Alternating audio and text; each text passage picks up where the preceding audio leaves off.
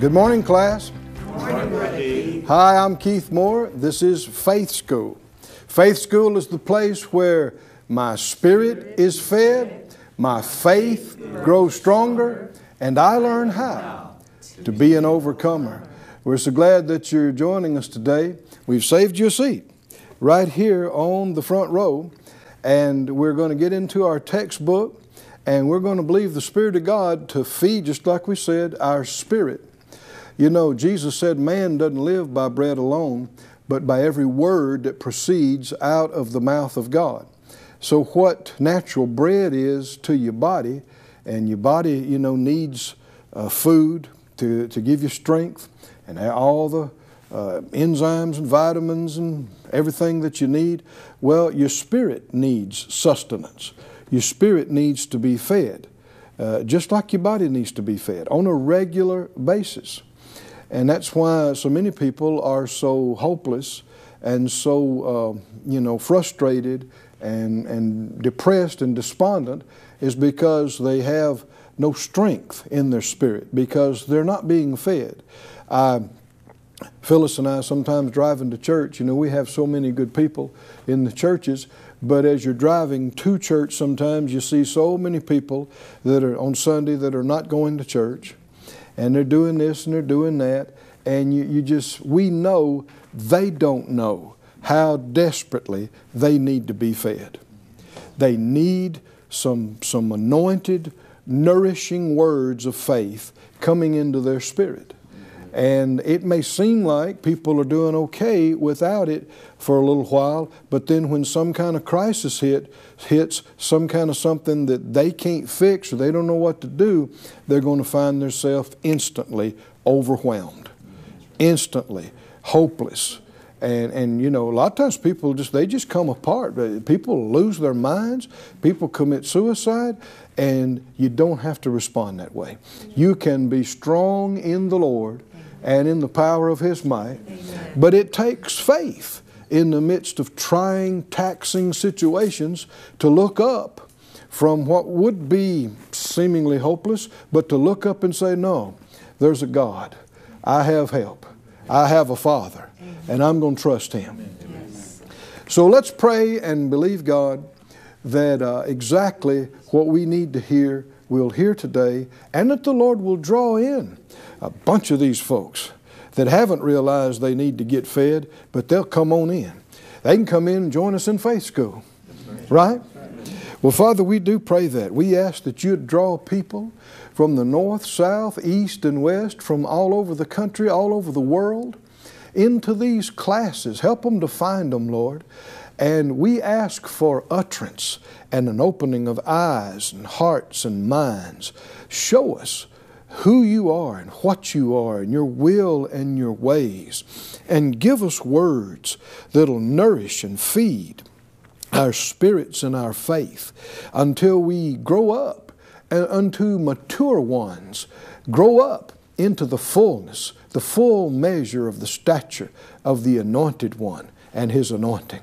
We ask for it today. We know it's your will. We know you'll do it. We thank you for it in Jesus' name. Amen. Amen. Praise God. Turn in the textbook to Hebrews, again, the 10th chapter. Our uh, theme for the last several weeks has been by faith. And we're studying this great 11th chapter that gives both the definition of faith and then so many wonderful living examples of faith. The Lord didn't just teach us by definition, or by precept. He also teaches us by example, living example. We all like stories, don't we? we all like, I mean, it's great to have a technical definition, but you only want to hear that for a little while. Then you want somebody to tell you a story about how, somebody that did it and how it worked. Well, that's what Hebrews 11 is.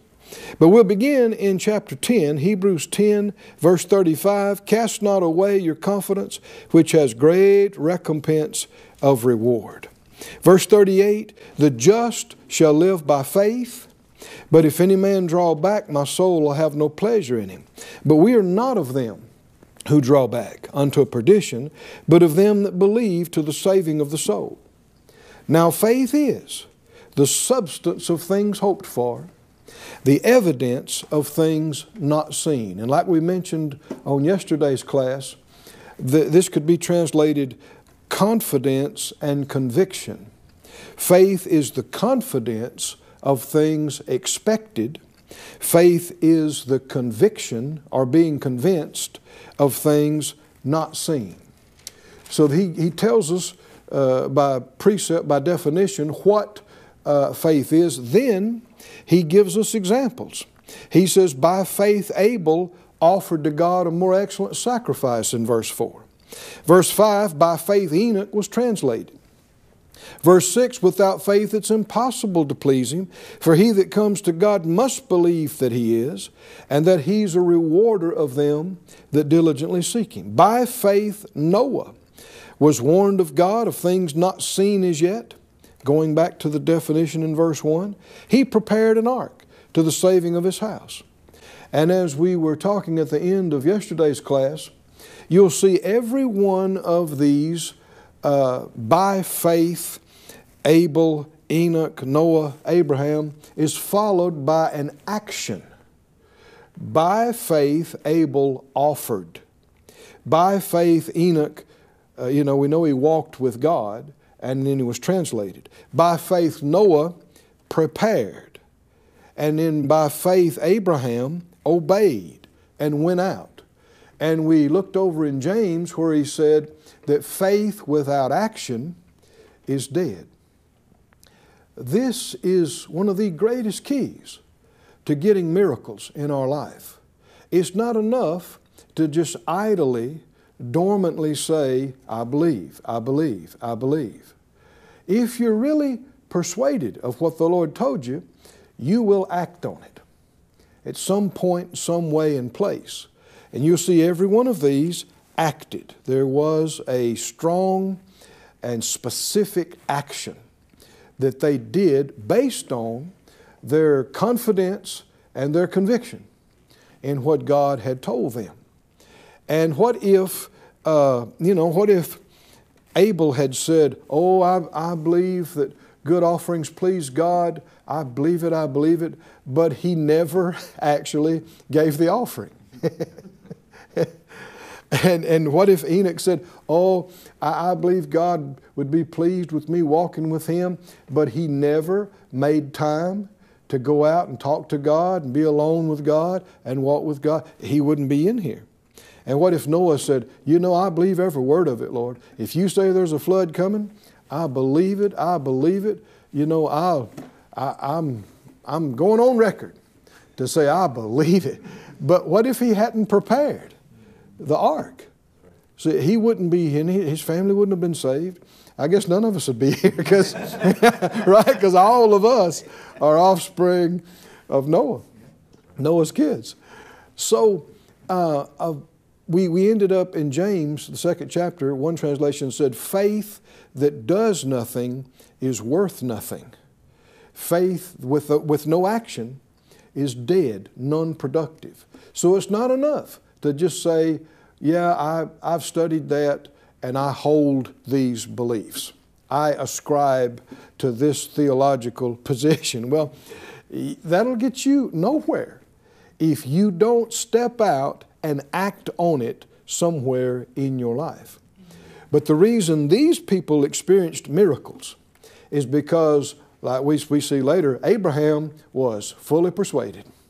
And so in this case, let's read it again in verse 8. By faith, Abraham, when he was called to go out into a place which he should after receive for an inheritance. Now, see, this is uh, back to the definition of faith.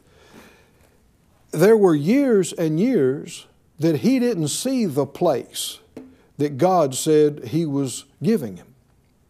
But he kept expecting it confidently, year after year, for no other reason. I mean, he had no reason to think all these people who were dwelling on these lands were going to just give them to him, you know.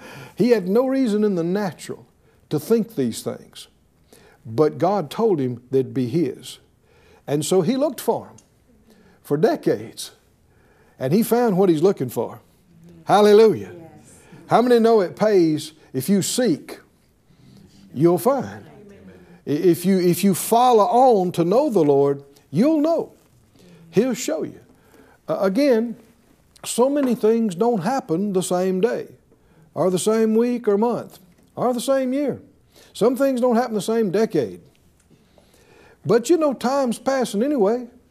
You might as well be believing God. Amen. Right? Believe in God, expecting not just vague in general, but what He told you. finding things in His Word that He told you. And then, of course, seeking Him in prayer. And the Spirit of God will say things to you personally, specifically about what's coming in your personal life.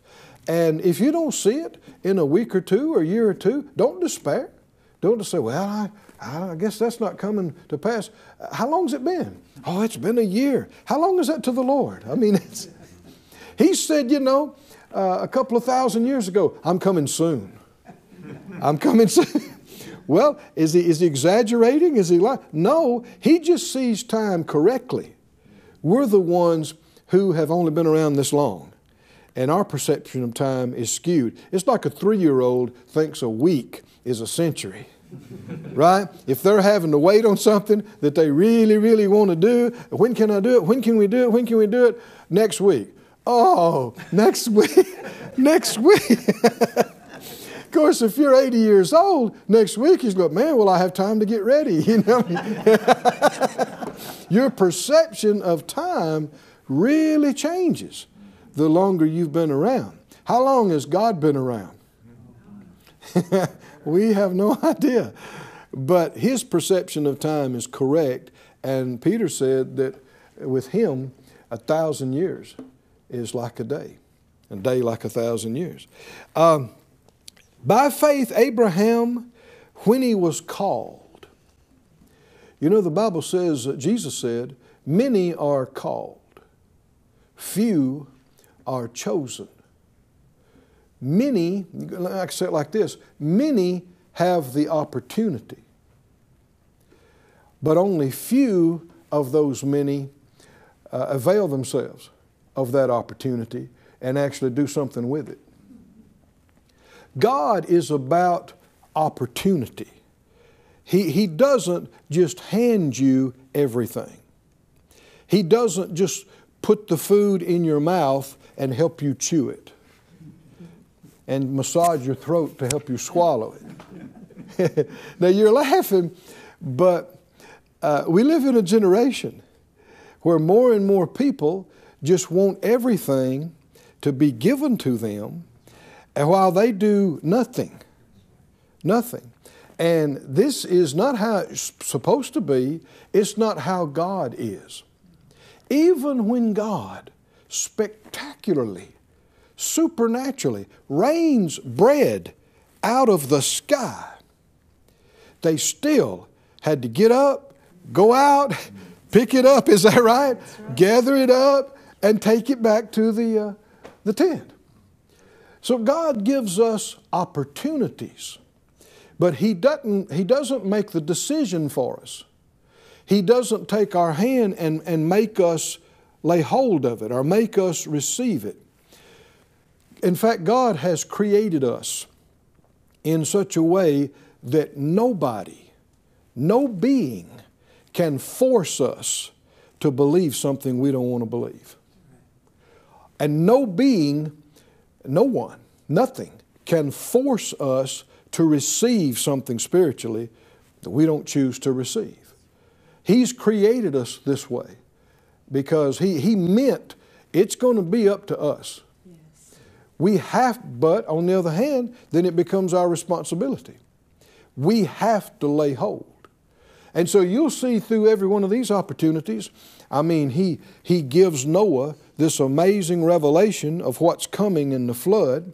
He gives Noah prosperity, access to materials, opportunity, time, but he didn't build the ark for him. Come on, can you see this? He, he, he's not going to do it for you as far as you obeying him. Uh, we must, he'll help us, but that's not the same as doing it for you. And sometimes people are praying a, a wrong, in their mind, they're, maybe they're praying the right prayer, but they got the wrong idea. You hear a lot of times people say, Oh Lord, help me. Oh Lord, help me. Oh Lord, help me do this. Help me get that. Help me, help me, help me. Well, help, Him helping you implies you're going to do something for Him to assist. How do you help somebody do nothing? I mean, if I'm laying on the sofa, not moving, and I say, please, would you come help me, guys? Come help me. How would you help me? You lay down. Is that right? Because that's what I'm doing.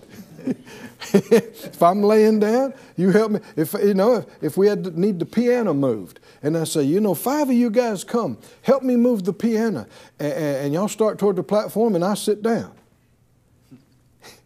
Well, if you're helping me, you don't go toward the piano, you come sit down. Yes. You got to give God something to help. You've got to give Him something to work with, something to assist. Now, it's amazing how He'll help us if you'll take a step, if you'll reach out, if you'll begin to apply yourself. He doesn't just do it for you, He gives you opportunities. He'll tell you what to do.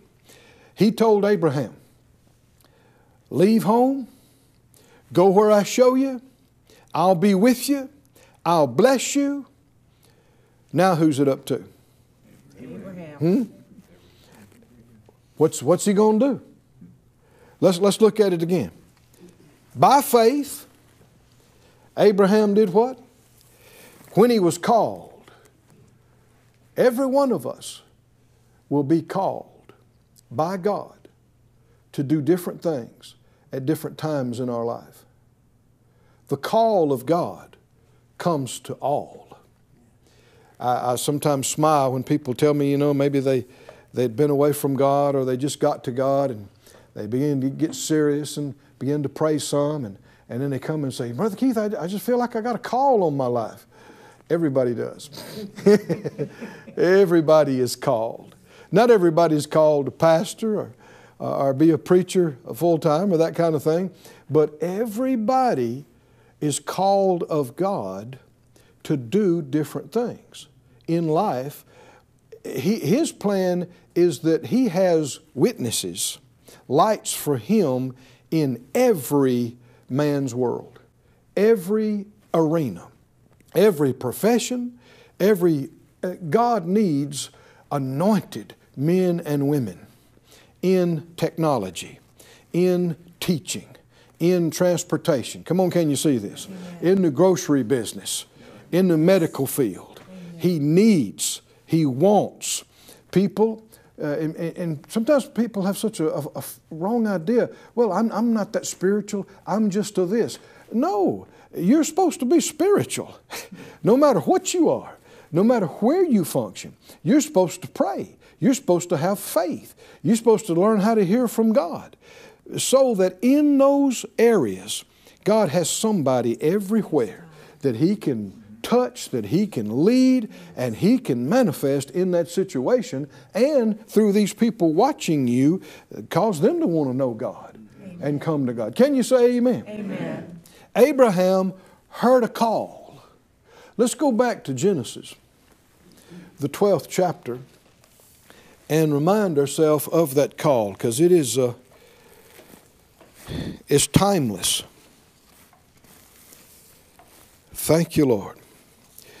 Genesis 12 is where this really began that we're reading about in, in Hebrews 11.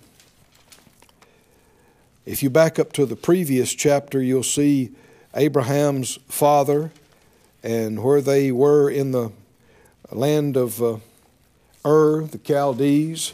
And um, verse 1 of chapter 12, Genesis 12 1 says, Now the Lord had said to Abram, This is the call, get you out of your country and from your kindred and from your father's house unto a land that I will show you.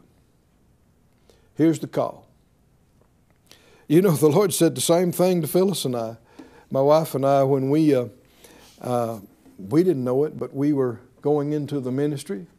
That we've, we've realized that later. But one of the very first things we heard the Lord say after we got married is leave home. Leave your folks. Leave your, uh, leave your people. Leave where you grew up. Leave, leave your associations and go. In our case, we went from uh, Mississippi out to Oklahoma, where we didn't know anybody. And uh, it was a, a challenging transition. You know, I talked to a couple of pastors that we knew there in our little local country area, and um, one of them was a relative of mine, an uncle of mine, and he tried to talk me out of it. He said, Keith, uh, we need young people like you and Phyllis here in the community that want to serve God. We just don't have many, and we don't need to lose you. And I didn't know what to say. He said, Isn't the Holy Spirit the teacher? I said, Yes, sir. He said, Well, is the Holy Spirit here? I said, Yes, sir. He said, Well, why can't He teach you here? Why do you have to go halfway across the country? Well, why did Abraham need to leave home and need to leave his kinfolks and need to leave his associations?